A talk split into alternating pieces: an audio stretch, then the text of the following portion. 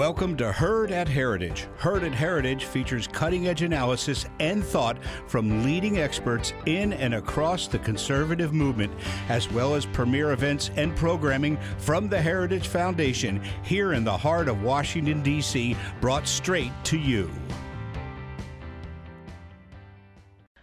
Welcome to Navigating the Navy's Future, featuring Chief of Naval Operations Admiral Michael Gilday. Please welcome Brent Sadler, Senior Research Fellow in the Heritage Foundation's Center for National Defense.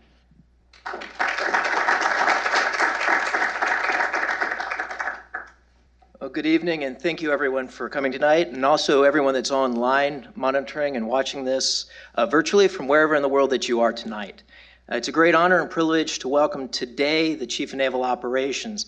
This is a very interesting period of time in our nation's history. We are facing some unprecedented risk uh, right now with an ongoing war in Ukraine. It sets a context for a threat in a decade that could be very perilous, especially as you look at what's been happening in the last few weeks around Taiwan in the Western Pacific with China. Uh, this will be a very contested decade, and Navy has been for generations the preeminent deterrence force of the United States and has maintained the peace in the world for generations. And tonight, this, the Chief of Naval Operations, the topic du jour will be the navigation plan. Now, this is a term that mariners are very familiar with. A navigation plan provides the guidance, it also points out the perils and also the needs of a pre planned course, in this case, the future of the Navy, as we move forward into this decade. And so we're going to focus in on that. We're going to focus in on what the Navy needs and what the nation will have to supply in order to get the fleet that the country needs in this very contested decade. And without further ado, I'd invite the Chief Naval Operations, Admiral Mike Gilday, to join me on the stage.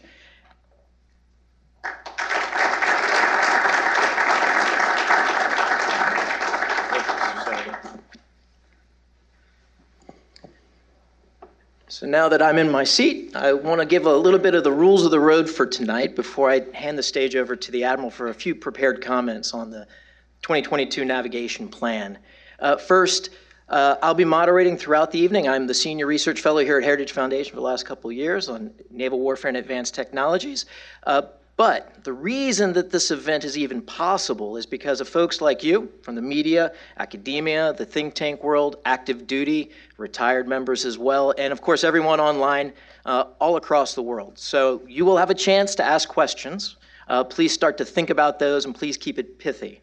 And without further ado, Admiral, I'll turn it over to you for some opening comments. Thanks, Mr. Sadler. Um, I appreciate the opportunity to talk about where we're headed as a Navy. And uh, I think it's best to open up with what is really influencing our decisions on uh, the path that we're taking, the path that we're navigating.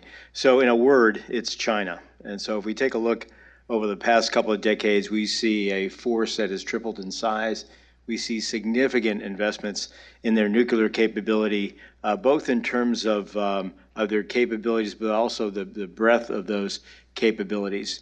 Um, we see an increase in their ability uh, to uh, leverage the space domain. So there's satellite constellations that allow them to find us and, and to target us uh, potentially.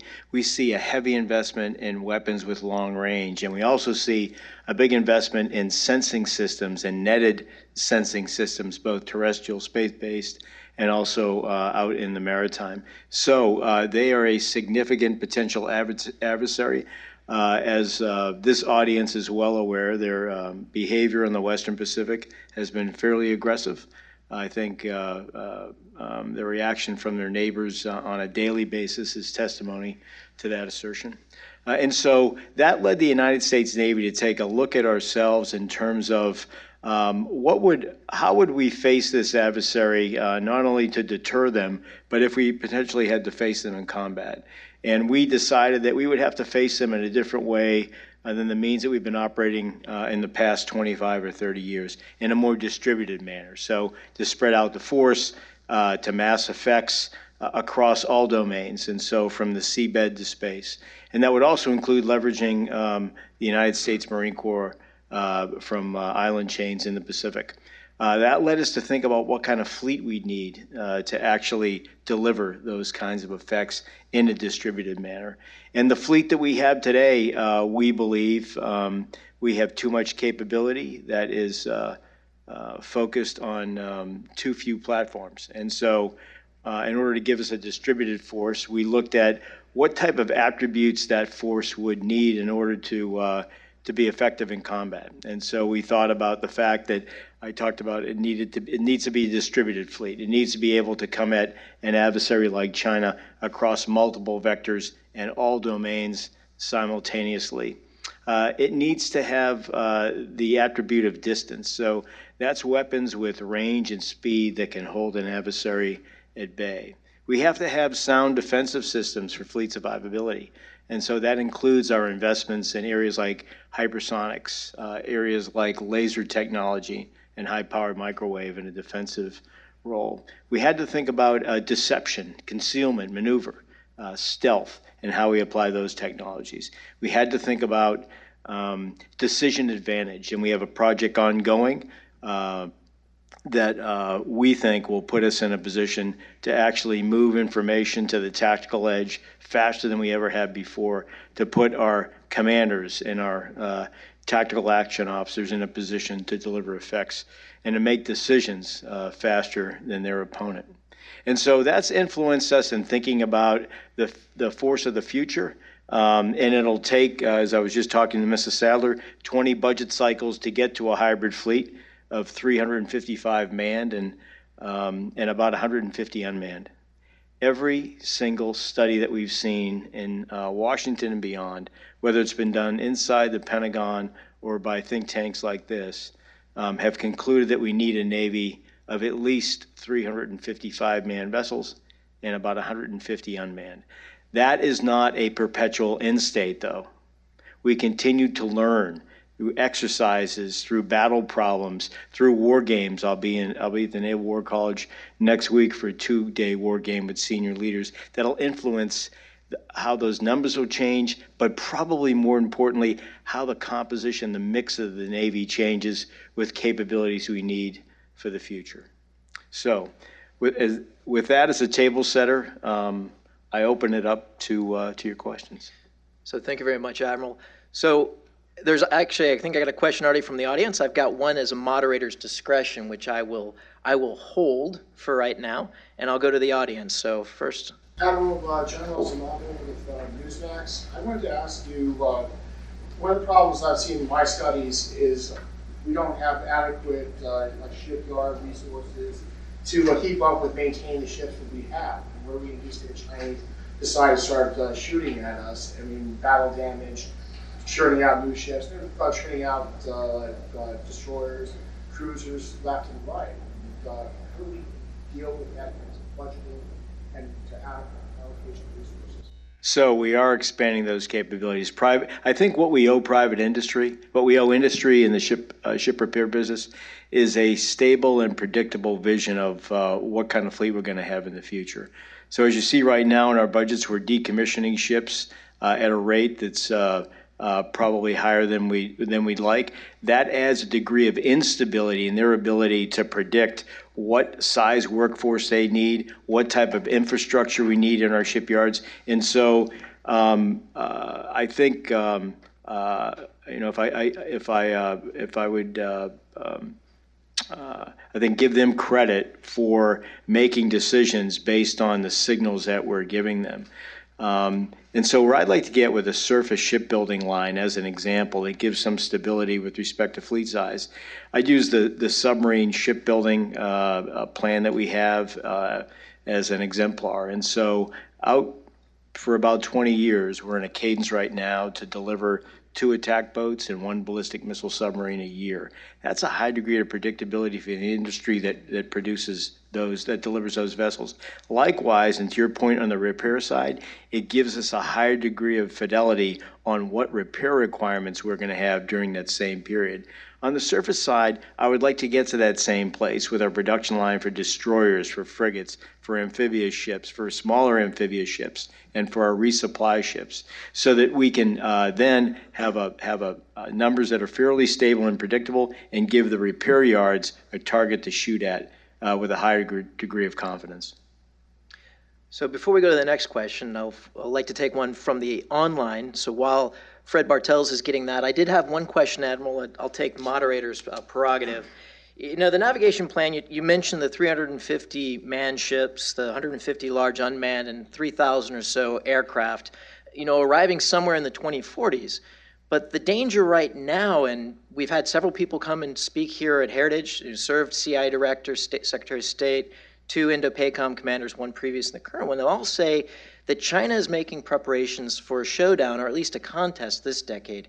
How are you preparing, or how's the fleet postured to address the more Im- immediate dangers at hand? Our priorities have been readiness, modernization, and capacity in that order. So, in other words, we can't have a Navy bigger than we can sustain because we have to be ready to fight tonight. We need a lethal, ready, capable Navy more than we need a bigger Navy that's less lethal, less capable, and less ready. So, what does that really boil down to? It means that you have to have ships out there today on point forward deployed in the Western Pacific, in the Arabian Gulf, in the Eastern Mediterranean, in the high north, that are properly manned, and that those crews are properly trained for combat. That's mission number one. The second is that they have adequate supply parts uh, so that when things break down, they can repair them themselves, or we can have them pull into a port and turn them around very quickly. So we have to be self sustaining, and that capability has to exist today. Their magazines have to be filled with ammunition. We can't be a hollow force. And lastly, I'd say the fourth point of readiness has to do with maintenance. And so it's been an imperative for us to drive down delay days out of private shipyards to zero. We've, we're not satisfied with where we are now. Industry's working very closely with us to get to that point, but we have to be able to maintain the fleet that we have with a high degree of confidence. So that uh, to answer your point, we have to be ready to, to, fight tonight. We have to be ready for that 2027 scenario uh, that the previous Indo-PACOM commander laid out a couple of years ago. But we have to be ready to fight left of that, uh, left of that mark. At the same time, we've got to be modernizing the fleet.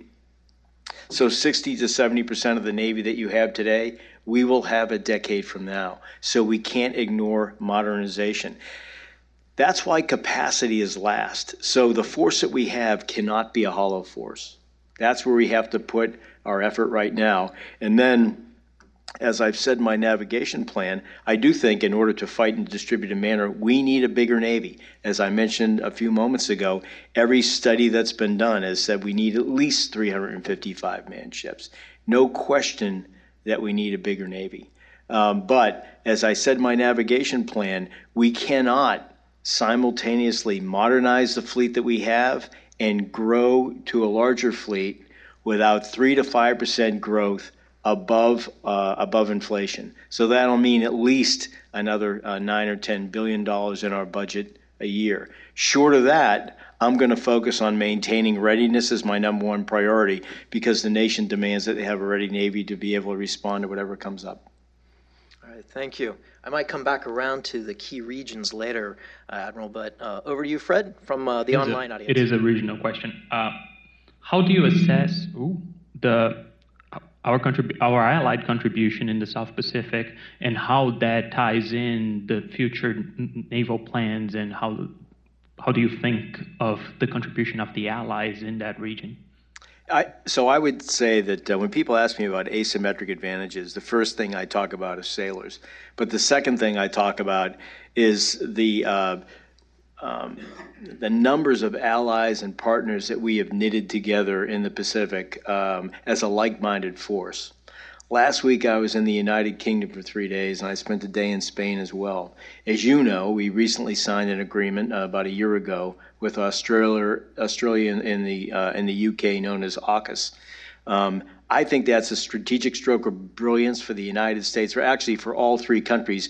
But that puts all three countries working. Uh, working in lockstep with advanced capabilities to put us in a position where we're not just interoper- we're not just interoperable, but we're interchangeable. So I'll give you an example with another ally, uh, the French. So when we, we didn't have a carrier in the Middle East, the French uh, carrier Charles de Gaulle filled in for a U.S. carrier under the tactical control of the Fifth Fleet commander in Bahrain. Think about the power of that. If you can have another ally or partner fill in for you when you have uh, other priorities, let's say in the Western Pacific or in the Mediterranean or in the, in, in the Red Sea. We have other allies and partners that are uh, significant as well in the Western Pacific, the Japanese, the, the South Koreans. I mentioned the Australians, the New Zealand, of course. Singapore is key for us in terms of uh, in terms of access, and so there are a number of allies and partners that we work with on a daily basis. Uh, India, uh, I've spent more time on a trip to India than I have in any other country because I consider them to be a strategic partner for us in the future.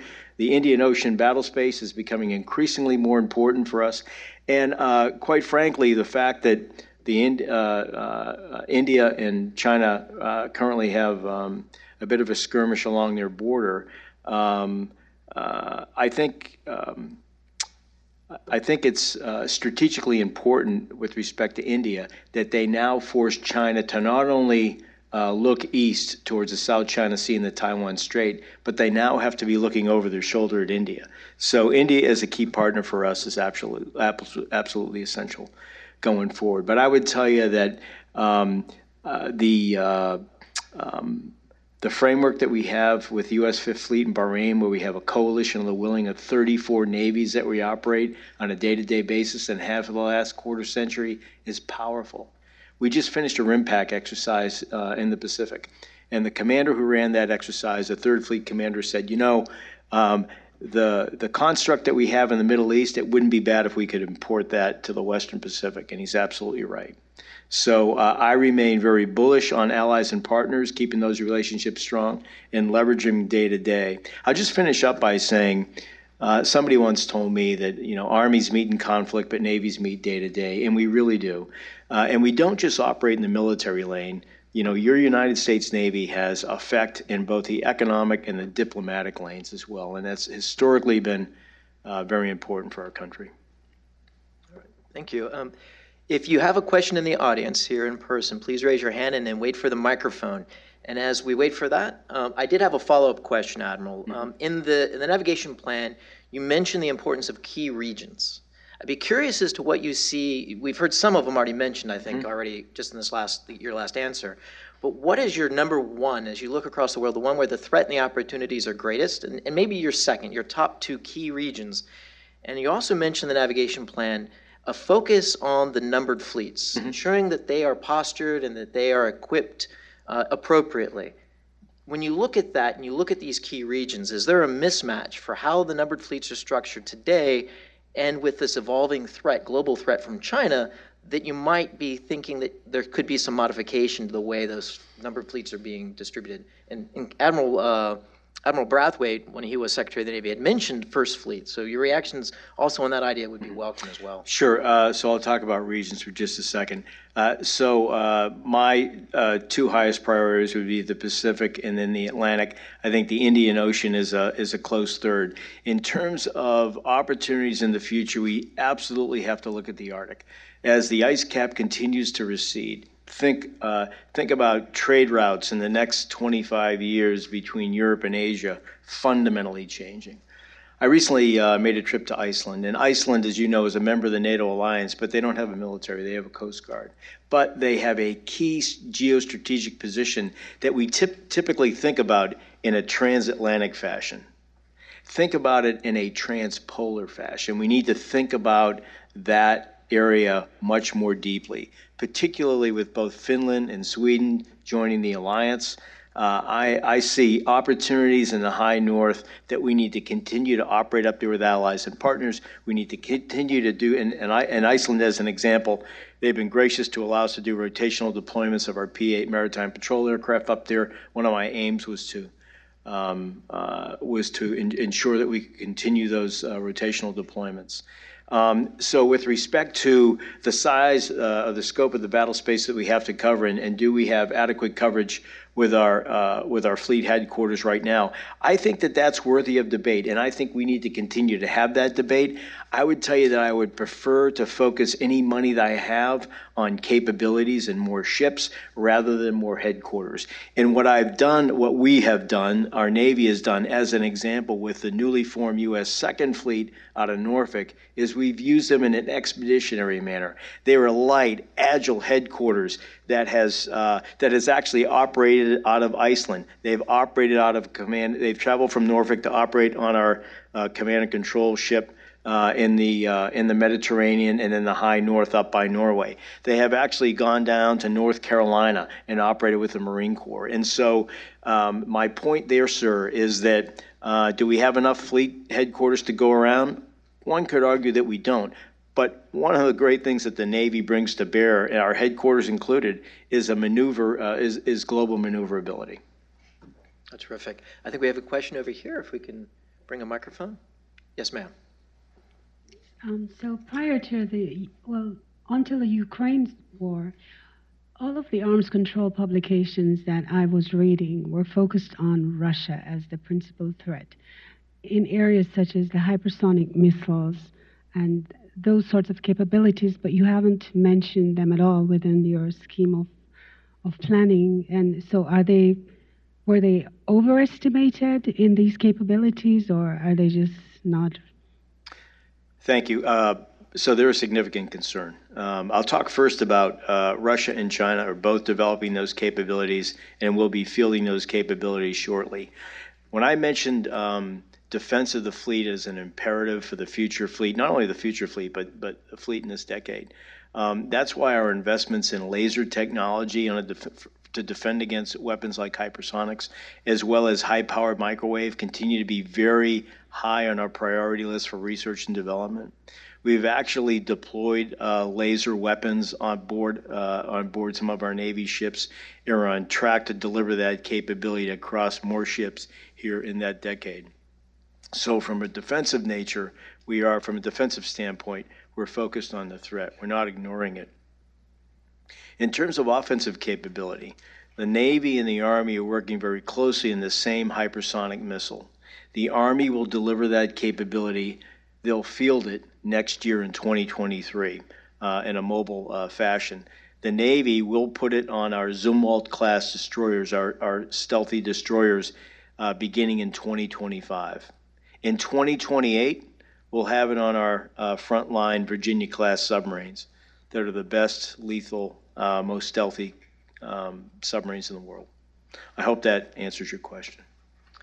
Thank you. And we've got from the uh, online audience, Fred, back to you. Sir, there have been a few questions about recruitment and retention and how the recruitment uh, scenario nowadays has been very challenging. So, what are your what are the problems that you've been seeing with recruitment, and what are the challenges that you've been seeing on retention? They specifically mentioned high-skilled officers.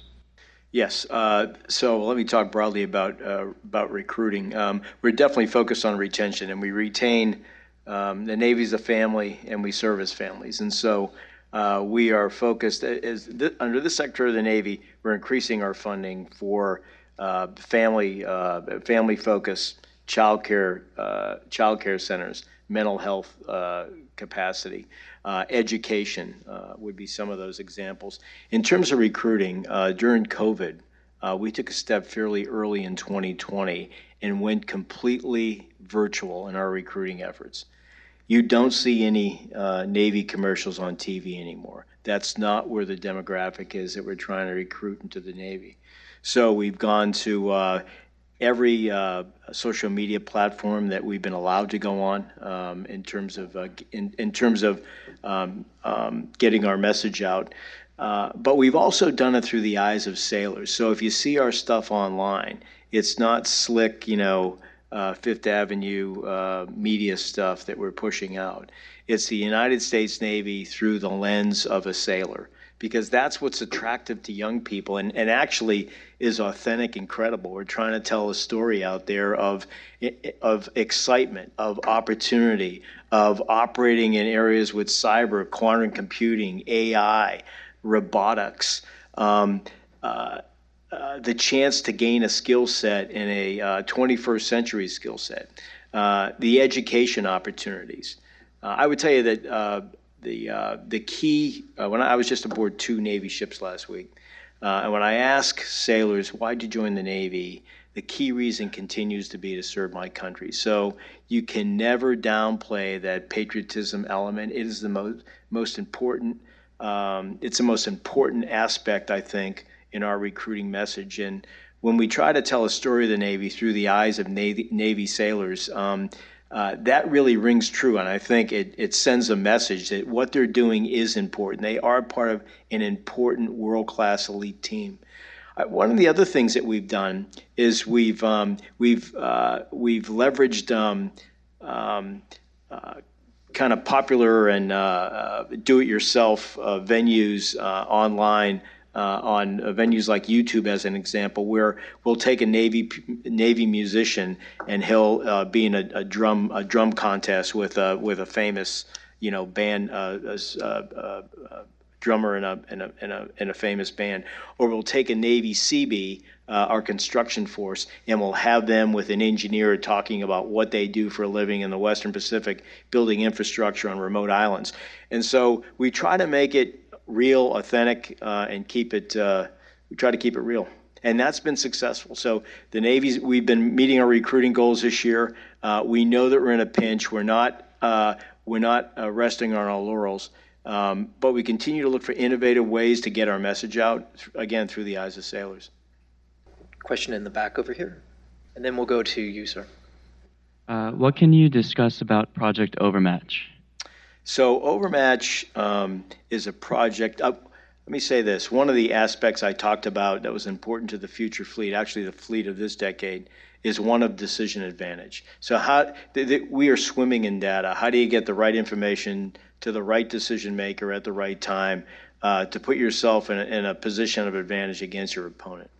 So um, what we've decided to do with Project Overmatch, I've made it my second highest priority after delivering the Columbia class submarine, and what I'm what we're aiming for, and we've actually uh, had a lot of success with, is developing a network of networks that allows us to transfer any data over any network.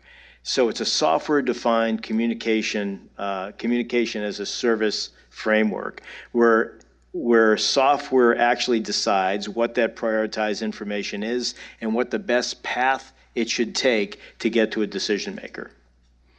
Overmatch has been a project now for about a year and a half. We're at the point early next year where we will um, uh, deploy our carrier strike group with this capability. We'll see how it goes and then look to scale it after that. We believe that the Navy is on a path to deliver the Navy tactical grid, which we think could easily become the joint tactical grid as part of a priority project called JADC2 for the Department of Defense. We feel we're in a very good uh, path right now in terms of our experimentation. It is a DevOps environment that we're leveraging right now, and we're actually leveraging the best uh, technology that we can, but also the best processes uh, that we've been able to to uh, um, to obtain from industry. So we're trying to we've so we're trying to benchmark against uh, against world class networks and world class uh, software systems. All right, sir. Admiral, I'd like to, building on your comments about partners and allies in the Indo-Pacific and then the, the new AUKUS agreement um, in there, under the framework of, you know, this expanding Chinese capabilities and range arcs, uh, is the Navy looking at uh, kind of pre, you know, forward deploying and looking at new bases and bases and places, kind of like as you know, I think Richard Neville Greenert say, uh, where we can uh, forward base our ships in Australia and other places to kind of is that dispersal piece, but also uh, provide them more of a conventional deterrent of being kind of closer in there. So the short answer is absolutely. So we are taking a look at opportunities, particularly in the Pacific. We have a plan that's closely knitted with uh, uh, Indo Indo PACOM Command's vision for future posture in the Pacific that would include sustainment as well, which I think you mentioned would be an important aspect of it. The other is as China as China continues to become a more capable force, that timeline for you know uh, for moving potentially across the Taiwan Strait uh, becomes shorter and shorter in terms of tactical warning, and so.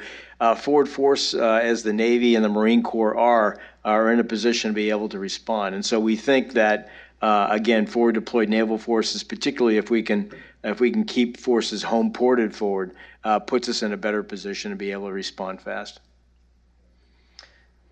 Uh, now from the uh, online audience. Uh, following up on your comments on the Arctic, uh, what about the American Arctic and the U.S. Coast Guard operations there? Do you see more cooperation with the sister services? How has the Navy Coast Guard interaction been playing on that area? Yeah, so I would tell you that we are uh, highly reliant on the Coast Guard as a partner. Uh, they've just put their five most capable uh, cutters in the Western Pacific. They just did a, um, a few months ago. They just did a big commissioning ceremony, I think, of three ships in Guam simultaneously. So they're on a great vector right now in terms of their capabilities. We're leveraging that whether it's in the Caribbean, uh, whether it's in the in the Western Pacific, you see them operating side by side with us in, in the in the Arabian Sea and also up in the high north. So I think that that's going to continue. We're in a very good path with the Coast Guard as a as a service uh, as a part as a as a partner. And I would tell you that uh, likewise with the United States Marine Corps, we've been lockstep with the commandant in terms of um, supportive of his force design and where he's going uh, with the Marine Corps and his Marine littoral elements, his, uh, his uh, expeditionary advanced bases to actually uh, support the fleet in a fight. Uh, yes, sir.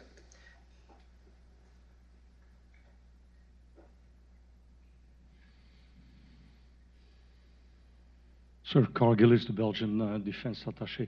Uh, with respect to uh, threat assessment, how would, according to you, look the uh, next to Pearl Harbor? What would it look like?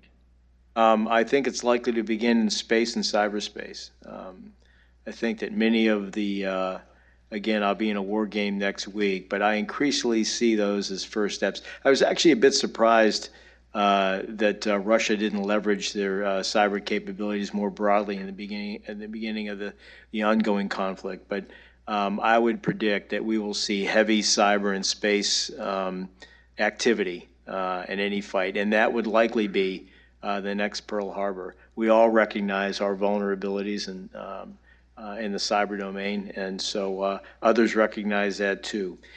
As I mentioned earlier, uh, the way that the Navy looks at how we're potentially going to fight isn't just on the sea, under the sea. It's seabed warfare, it's in the air, it's space, and it's cyberspace. So uh, a potential fight against China um, is not just limited to a single domain. It has to be multi-domain. It also is likely to be trans-regional. So you just can't think of China uh, through the lens of the Indo-Pacific. You have to look at the Indian Ocean. You have to look at uh, you have to look at their Belt and Road, their economic uh, uh, their e- economic connective tissue, which is now global. You have to take a look at their vulnerabilities. All right, I think we've got quite a lot coming in from online. Back to you, Fred. Yeah, we do. Uh, Admiral, several years, several months ago, you said that the submarine industrial base was not up to par, particularly with respect to private submarine maintenance. Do you have any update on that front? Has have things changed or not? Has it improved, deteriorated? Anything that you can comment on that? So not enough uh, time has really passed yet to to to you that there's been a significant change, other than. Uh, there's a laser focus on industry to improve. They get the seriousness of this. Uh, they're a dedicated partner in this, um, and they know how. If if you go to a shipyard, um, whether it's down in Newport News, Virginia, uh, or if you go up to um, uh, Groton, Connecticut, you go to Quonset Point, Rhode Island, you go to Bath, Maine, you go to Pascagoula, Mississippi, or San Diego, and you meet those those uh, skilled trades tradesmen and tradeswomen and what they do and what they believe in. I'm telling you, they are dedicated and they believe that they are. We we are true partners in terms of what we need to get done and, and what the Wall Street Journal calls the combustible decade, what others call the decade of urgency. So I remain optimistic about the path we're on. We're not satisfied. None of us are satisfied with where we currently are, and that includes industry. And they've been self critical as well. So um, uh, they're getting after it. Okay, we're reaching towards the end. Oh, we got one more from the audience. Um, please. Hi, Admiral Mallory Shelbourne with USNI News. Um, wanted to follow up on your nav plan. Given the numbers and the goals in there for um, both unmanned and manned ships, what do you see as the biggest barrier to growing the fleet? Yeah, so um, uh, so we have an industrial capacity that's limited. Uh, in other words, we can only get so many ships off the production year um, uh, production line a year. My goal would be to optimize those production lines for destroyers, for frigates, uh, for amphibious ships, for, for the light amphibious ships, for supply ships. And so we need to give a signal to industry that we need to get to um, three destroyers a year, you know, instead of 1.5, that we need to maintain two submarines a year. And so part of this is on us to give them a clear set of a clear aim point so that they can plan a workforce and infrastructure that's going to be able to to meet the demand. But um, but again, that's you know no industry is going to make those kinds of investments unless we give them a higher degree of confidence, and that's what we're trying to we're, we're trying to round that round that curve to put us in a place where we're producing those lethal capable ships that we need the most. In terms of unmanned, we are making, um, I think, uh, um, breathtaking progress right now. Um, we've changed the construct, we've changed the framework in terms of our development of unmanned capabilities. And so when I first got into the job, uh, I looked at unmanned through the lens that I look at any shipbuilding or aircraft production production line. So, you know, think of a seven to 15 year process in order to get something off the delivery line from first design to, you know, to testing and acceptance.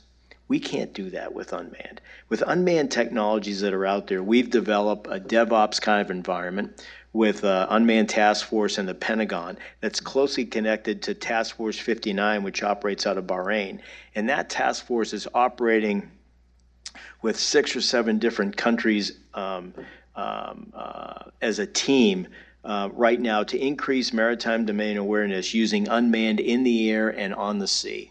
Our goal is to have 100 networked unmanned uh, platforms operating together, uh, tied together uh, in a mesh network uh, that delivers um, a um, um uh, an understanding of what's afloat out there, whether it's in the Red Sea and the Arabian Gulf, to get to 100 unmanned by next year, by the summer of 2023. So if I could just describe what that kind of means in real terms. If we took, take a look at the Red Sea, the Red Sea is about the size of the state of California. On any given day, we may have four or five uh, coalition ships that are operating in that water space. Think about five patrol cars trying to secure the state of California. Um, and then think about the power of unmanned and what that capability gives you in terms of sensing and then understanding at the tactical edge in these operation centers in our partner nations, uh, leveraging AI. In terms of unmanned itself, one of the biggest changes is, is the way that we're looking at um, uh, the magic sauce for AI. If I could use a water bottle as an example, isn't necessarily the platform, it's the AI software integration that plugs in. So if I do a parallel to Tesla, who's a digital native in, uh, in the automotive industry, there's plenty of platforms out there. Volkswagen, Ford, a number of companies have the platform. The secret sauce is that AI software plug. And we don't have to have the same company that develops both of these. It's a very competitive environment. Small companies um, are making the, the magic plug in uh, that we can change out very quickly.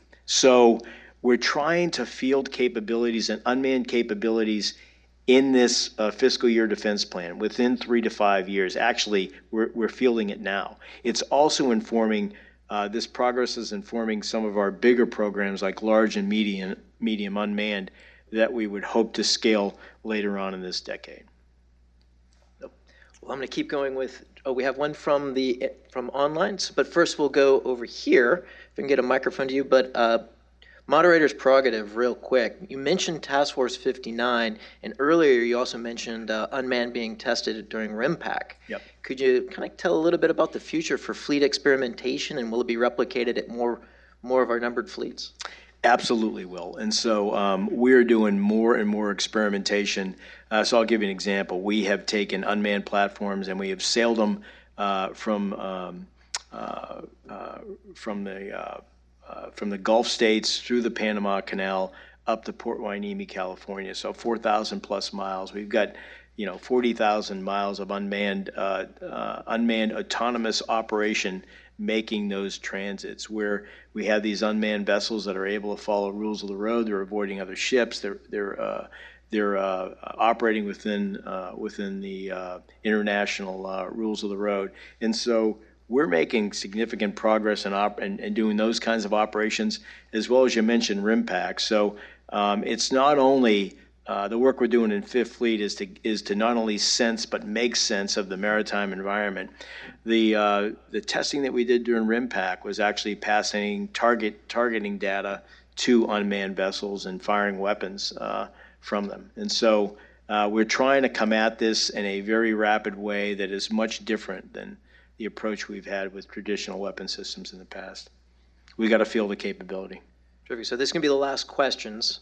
Uh, so f- we'll go to the online, and then we'll go to you, and then we'll have to wrap up. The online one is a quick follow-up on uh, unmanned vessels. Uh, the U.S. has provided unmanned coastal defense vessels to the Ukraine. Uh, what are those? What, how effective have they been? What have we learned from that usage? What are the type of missions that they are being used for? What are the specific systems? What are the details that you can share on that? I can't. That's why I said it would be a short one. Yeah. I will. I will say there are plenty of lessons to learn uh, from Russia, Ukraine, and among them are, um, you know, you need to come at you need to come at an adversary differently than you traditionally would think of in the past. So. Uh, we haven't provided the Ukrainians tanks to take out the Russian tanks. We provided them Javelin missiles. And so you just got to think of better ways to get after the problem quicker. Sir? Hi, Tony Capaccio with Bloomberg. I have one you can answer. What's the status of the uh, service deployment for the for the Ford into the Sixth Fleet uh, AOR this year? And what's your confidence level that the repeated reliability problems laid out by the DOT&E reports as recently as January for EMALS and AAG have been solved and that's somewhat meeting reliability goals that are necessary for sortie generation rate? So just a couple of years ago, uh, we did not intend to uh, employ the Gerald R. Ford until 2025. We're going to send her uh, this this year. I'm not going to say exactly when, and I'm going to say exactly where she's going to go, but we're going to deploy her as part of a battle group uh, this year. Um, we have uh, put a lot of we we put a shoulder behind uh, getting beyond some of the heavy technology problems we've had with elevators, with arresting gear, with with catapults. Last year, we took the Gerald R. Ford, and she had the highest operational tempo of any ship in the Navy. She had 8,500 catapults and arrested landings on that flight deck. Um, she was our um, uh, our carrier qual um, carrier in the Atlantic for our, for our pilots that had to qualify on the East Coast. In terms of the uh, network issues, um, we're leveraging Starlink uh, to give us more bandwidth and uh, satellite capability. So we're leveraging commercial satellites uh, at, a, at a scale that we uh, have not done before to give us that kind of to give us uh, more capability. All right. Well, thank you very much, Admiral. Thank you, everyone in audience here and online as well. Um, I did want to give you the chance, Admiral, as I'm kind of wrapping up a little bit here, if you had any parting comments, any points that uh, you want to make before we close out the evening. So, all of you are influencers, and I hope that some of the things that I've talked about um, with respect to your Navy tonight were appealing, and I hope that. Uh, that young people that you can influence, I'd ask you to, to talk to them about the Navy, to talk to them about the military and the opportunities that it presents them, but also talk about the opportunities that it presents to serve their country, uh, to serve the greatest nation in the world. And so, um, your talent, uh, the talent in this country is important to us. And uh, we hope that we continue to be a, an attractive option for young people.